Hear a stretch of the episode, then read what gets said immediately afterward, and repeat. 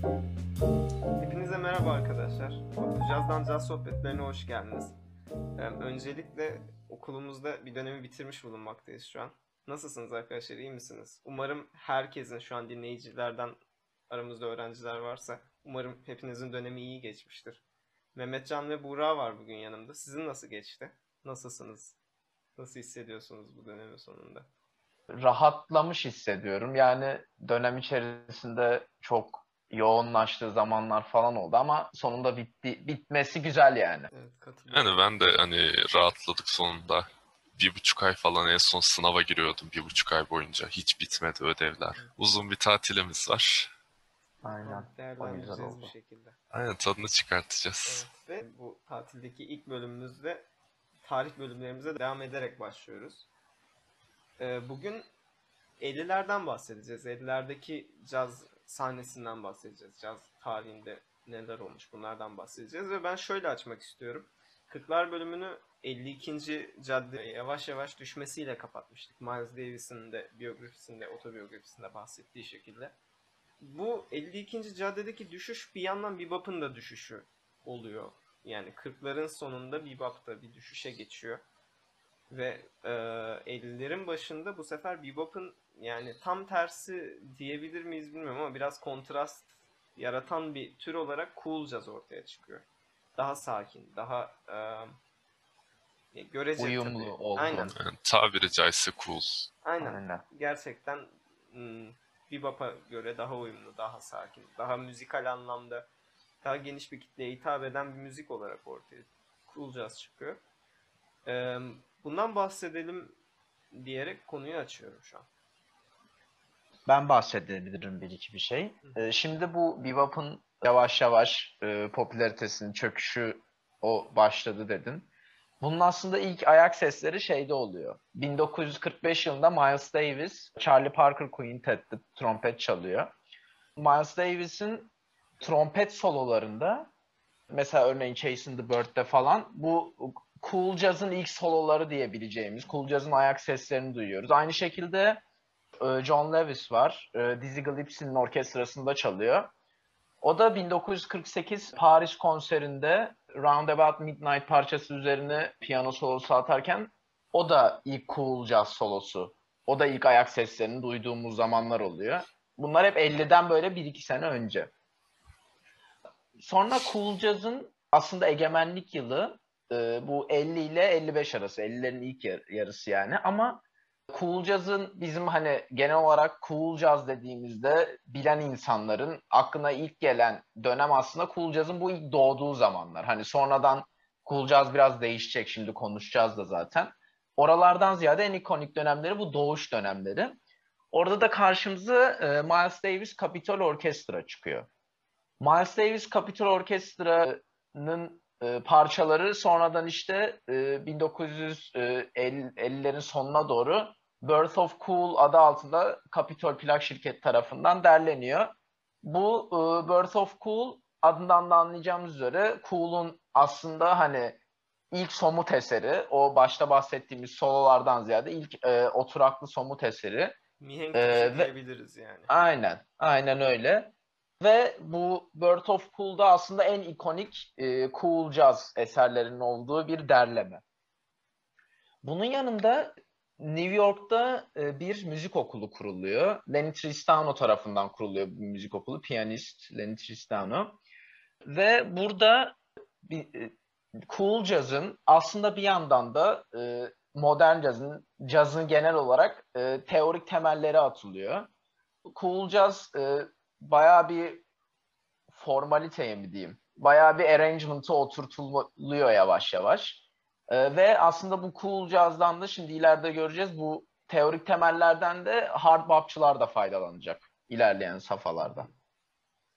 Mehmetcan dediği gibi Lenny Tristano New York'ta bir okul açıyor. Yeni Müzik Okulu adı altında, New Music School adı altında ve bu okulda bu müziğin teorik temelleri atılıyor. Buradan çıkan müzisyenler de ileri hayatlarında çok fazla türleri ortaya çıkartıyorlar ve birazcık çok az da olsa soul funk gibi türlerin de hafif ortaya çıktığı çıkacağını gösteren bir dönem burası bize. Çok minik de olsa ipucu veriyor bize. Tabii onlar ilerleyen yıllarda daha. Lenny Tristano'nun bu Doğu sahilinde yaptığı müziğin karşısına yani o dönemde ilk önce Doğu sahilinde oluyor ağırlık. Ama zamanla Batı sahiline bir ağırlık kayıyor ve orada da West Coast Jazz dediğimiz işte Batı sahilindeki caz ortaya çıkıyor. Ee, Bunun en büyük öncülerinden biri tabii ki de Miles Davis'in Capitol Orkestrası. Hani Miles Davis'in ne kadar büyük bir isim olduğuna herkes hemfikir. Ee, Miles Davis'in Capitol Orkestrası'ndaki müzisyenler ya da o dönem orada batı, batı sahilinde müzik yapan müzisyenlerin çoğu Hollywood'da film müzikleri üzerine çalışan insanlar. Hani trompetçi Shorty Rogers ya da davulcu Shelly Man gibi isimler bu dönemde Hollywood müzikleri üzerine çalışıyorlar. Ee, bunların yaptığı müzikte e, şey giderek ağırlaşıyor değil mi? Yanlış bilmiyorsam. Bu Avrupa'nın işte akademik müzik geleneğinin esintileri. Hissediliyor yani. Hı hı, o hani biraz daha müzik sistematik olmaya başlıyor. Aynen. Daha aranjeler falan olmaya başlıyor. Bu da yine film müzikleri üzerine çalışmanın da bir etkisi tabii ki de. Ve West Coast Jazz'a peki Cool Jazz'ın subjanrası gibi bir şey diyebilir miyiz? Aslında pek diyemeyiz bence. Çünkü hani bu da o West Coast ve East Coast olayından biraz şey diye de bahsediliyor. Plak şirketlerinin reklam için kullandığı isimler olarak da bahsediliyor. Hani direkt Hı. tür ya da janrı olarak değil de biraz daha reklam ismi gibi bahsediliyor. Yani kaza- kazanı kaynatalım. İşte he- hem kapışma olsun hem reklam olsun bu kapışmadan Biraz, falan. yani. birazcık öyle gibi, birazcık öyle gibi. Peki e, şey olarak baktığınız zaman atıyorum e, bir East Coast ya da bir West Coast West Coast parçası dinlediğiniz zaman yani bir fark hissediyor musunuz mesela siz? Evet. Yani o hissediliyor bariz. East Coast'ta zaten şey hani bir tık New York'ta yapılan müzik caz geleneklerine diyeyim. O döneme göre gelenek daha bağlı. Değil mi Buğra? Ya Ee, evet ku- ku- hani e, o şey e, caz da- daha dinamik East Coast'ta ama cool cazda yani West Coast cazda diyeyim daha doğru olsun. E, birazcık dinamikliğini kaybetmiş işte. Hani dedik ya Avrupa'nın bu akademik e, müzik gelenekleri falan hissediliyor. O yüzden o farkı bence hissedebiliyoruz artık bu dönemde. yani New York'ta daha klasik, daha geleneksel bir zaman. Aynen. caz var. Daha, daha geleneksel bir caz sound'u var Hı. daha doğrusu. Evet. Yani bu West ve East Coast'un bir çekişme olarak kabul edilen bahsetmiştik ama aslında o dönemde asıl çekişme yine gelenekselciler ve modernciler olarak yani klasisizm ve modern olarak var. Şimdi bu da şur, şurada görülebiliyor bu. Mesela Count Basie. Count Basie'yi de çoğumuz biliriz. Hani o da çok büyük bir isim. Ve 50'li yıllarda çok büyük beğeni toplayan bir isim. Bir sürü müzisyene işte bir sürü müzisyene ilham olmuş bir isim. New York'ta daha geleneksel, daha köklerine bağlı işte bu 25'lerde 30'larda başlayan caza daha yakın bir caz görülüyor. Count Basie de bunlardan biri. Ama bu caza karşılık da işte yine New York'ta ama çoğu aslında başka e, eyaletlerden gelmiş genç müzisyenler ortaya çıkıyor. Ve bu, ve bu genç müzisyenler de işte 40'larda 45'lerde yapılan bebop türünü icra ediyorlar. Bebop ya da hard bop türlerini icra ediyorlar. Ve gençlerin müzik teori bilgileri ve e, teknik kabiliyetleri o kadar yüksek ki bu dönemde yapılan bebop en saf, en arı bebop olarak kabul ediliyor. Aslında şey diyebiliriz o zaman. Bu dönemde ortaya çıkan insanlar, e, şimdi birazdan isimlerini de konuşuruz. E, aslında bebop'un yani üstün demek istemiyorum. He- hepsi farklı bir stil fakat ama hani bireysel bazda baktığın zaman daha doğayan insanlar. Daha Doğayan seviyesine insanlar. daha çok yaklaşan insanlar yani. Üstüne koymuş insanlar yani. Evet. Ya mesela John Coltrane bunlardan belki de en çok bilinen, en çok Aynen. Belki de en iyisi diyebileceğimiz meme olmuş birisi de artık hani John Coltrane. İşte bu dönemde ge- bu gençlerin John Coltrane gibi Art Blakey ya da Lee Morgan gibi gençlerin yaptığı bu bu saf bebop, bu güçlü saf bebop ve klasik cazın biraz da çeliş çek, çekişiyorlar birbirleriyle. Ve da aslında hani- bir, biraz üstünde geliyorlar diyebiliriz. Yani evet sonrasına baktığımızda 60'lara falan baktığımızda hani birazcık alt etmişler diyebiliriz Aynen. yani onları.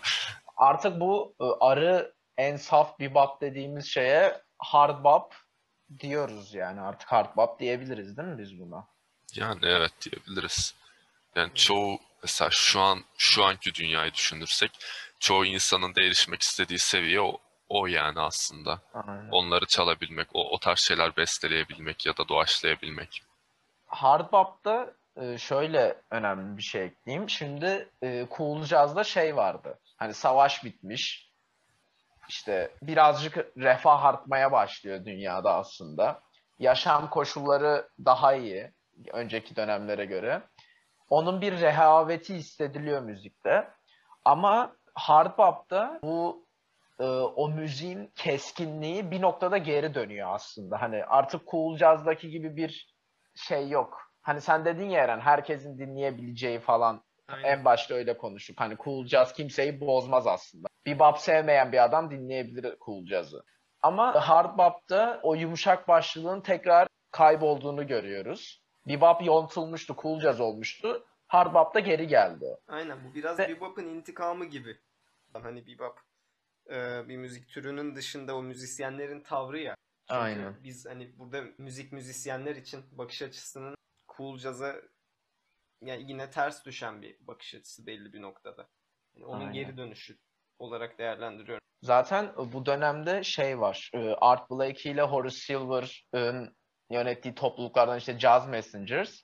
Bu insanlar şey diye bir araya geliyor. Hani cool jazz istemediklerini gerçekten belli ederek, bilerek geliyorlar yani. Biz cool jazz yapmak istemiyoruz diyorlar gerçekten. Öyle şey de değil. Bir şey yapıyorlar, aa hard bop çıktı da değil. Biz cool jazz yapmak istemiyoruz. Gospel müziğinden etkilenerek aslında hard bop bir noktada da şeye dönüş. En başta bu tarih serisinin en başında hani böyle e, Afrika tam tam müzikleri var ya işte oradan çıktı falan filan demiştik. Oradan çok fazla şey var demiştik. Onun böyle e, yavaş yavaş şeyi Cool Jazz'a göre daha çok hissediliyor hard bop'ta. Zaten bu hard bop de- yapan Ha, Aynen. Bebop'a göre de daha çok hatta. Aynen. Gospel ve blues et- esintileri. Aynen. Zaten hani dediğim gibi o Jazz Messengers biz e, blues yapacağız gibi aslında bir araya geliyor böyle. Blues esintilerini istiyoruz mantalitesiyle bir araya geliyor. Ben birazcık benzerlikten ziyade şey konusunda yakın buluyorum. Gospel'le hard bop'u. Yani modern gospel'ı düşüneceğim. Mesela kilise davulculuğuyla az çok aşina olanlar şeyin farkındadır böyle. Aşırı sert, çok yüksek düşeli da- davul çalımı. Bu birazcık hani gospel'da çalan müzisyenlerin kendini göstermesi ve şov yapması aslında biraz. Yani çok benim de çok hoşuma giden bir şey bu. Gospel davulculuğu. Yapmadım orada hiç fırsatım olmadı ama hani çalım olarak bana zevk veren bir şey. Hard bop'ta da ben birazcık onu görüyorum böyle hani adı üstünde zaten hard bop daha sert bir tür ama hani birazcık şov, işin şovu gerçekten oradaki gibi. Bana da orada birazcık benzerliği var gibi geliyor o konuda. Peki Buğra şey hakkında biraz bahsetmek ister misin? Hani başta dedik ya işte klasikçiler var, gelenekçiler. Bir de işte yeni bapçılar, hard bapçılar var. Bu sahneye çıkanlar. Şimdi bunlar aslında sen dedin ta başlarda bir yerde. Funk'ın, soul'un çok çok önceden çimentosunu döken insanlar. Burada peki şeyden o dönüşümden biraz bahsetmek ister misin? Mesela e, bu garip bir şekilde ben mesela şaşırmıştım. Bu klasikçiler de aslında şey oluyor. Klasikçiler de dönüş. Yani adamların adı gelenekçi ama onlar da funk'a falan şey yapıyorlar yani. Ya burada şey e, yine Count Basie'nin bu insanlar üzerindeki etkisinden bahsetmek gerek, gerekli. Az önce bahsettiğim gibi hani Count Basie dönem, döneminde çok beğeni toplayan, çok insanları etkileyen bir isim. Ve ilerleyen yıllarda bu soul ve funk müziğin belki de öncüsü diyebileceğimiz insanlara bir influence oluyor. bir isim. Aynen. Evet, evet. Ya bu tabii ki de hani çok çok uzun bir süreç hani yeni bir tür sonuçta. Yeni denebilir mi bilmiyorum. Hani başka bir şeyden doğmuş yeni diyelim biz. Bir türün ortaya çıkışı hani bir kendi başına bir podcast serisi lazım tabii. Aynen. Aynen. Ama dediğim gibi çok minik ipucusu bu dönemlerde de görülüyor. Ki zaten blues falan hani ölmüş bir tür değil, bir şey değil. Aynen. O onunla birleşiyor, o onunla sentez oluyor. Böyle böyle ortaya çıkıyorlar hepsi. O zaman şey diyebilir miyiz peki? Aslında funk'ta, soul'da siyah insanların geleneğinden çıkmış bir müzik diyebilir miyiz? A- aynen öyle hani bu zaten hani çok çok kişi tarafından kabul gören bir olgu. E, Tabii ki de hani sadece siyah, siyahi insanlar yapıyor diye bir şey yok. Müzik herkesin müziği sonuçta. Hı hı. Ama ilk çıkış noktası olarak o, o tarz bir görüş kabul ediliyor. Yani bu dönem gerçekten inanılmaz zengin ve Evet. ta kendinden 20 yıl sonraki neredeyse türlerin temelini atan bir dönem. Gerçekten. Yani mesela bu bölümden önce konuştuğumuz türler ya şu ana kadar işte swing, gypsy swing, işte bebop vesaire hani ne konuştuysak şu anda tabii ki popüler ama hani toplasan işte maksimum 6-7 ne kadar ayırabilirsen o kadar ayırabilirsin 6'ya 7'yi ama bu dönemde hani temelleri atılan türler gerçekten hani belki 20 tane ayrıştırılabilecek tür bu dönemde atılıyor ve bu noktada şöyle bir şey de var aslında. Hani dediniz ya siyahi insanların oluşturduğu bir müzik sonuçta. Evet siyahi temelli bir müzik bu. Ama yani bu dönemlerde biz ne kadar ayırsak bile bir bulutlaşmaya başlıyor böyle türler arası ayrımlar. Buradan sonrası yumuşak geçişler halinde gidiyor. İşte şu ana kadar şey gidiyordu. İşte bir savaştan etkileniyorlar. Bebop çıkıyor. Refahları tekrar yükseliyor. Cool jazz yükseliyor ama buradan sonra işte buranın da o ilk başta dediğinden itibaren yavaş yavaş soul'un, funk'ın temellerinin atılmasıyla birlikte biraz daha yumuşuyor sanıyorum o geçişler. Zaten bu dönemdeki hem cool jazz'da hem em, hem bebop'ta, hard bop'ta baktığımızda aslında mesela ritmik olarak eski dönemlerde kullanılan şeyler hala süregelen şeyler. Armonik olarak da aynı şekilde. Çok kes, hiçbir zaman çok keskin bir şey yok. Sonuçta bir kullandığını bir daha kullanabiliyor insanlar. Ama dediğin gibi hani bu dönemden sonra biraz daha yumuşak geçişler. Çünkü hani çok büyük olaylar yok, savaş yok, büyük buhran gibi başka bir olay yok. Tabii ki Hani etkileyen hatta şeyler var. O kadar yumuşak ki bu geçişler.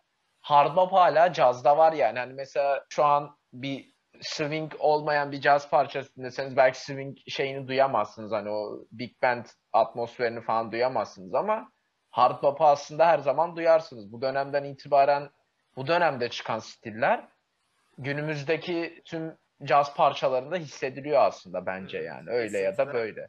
Kesinlikle katılıyorum. Yani esintiler şeklinde hissediliyor. Aynen. İşte bir birinin improvizasyonunda hani bir anda normal bir atıyorum bebop temellerine oturan bir parça ama hani yeni yazılmış olsun.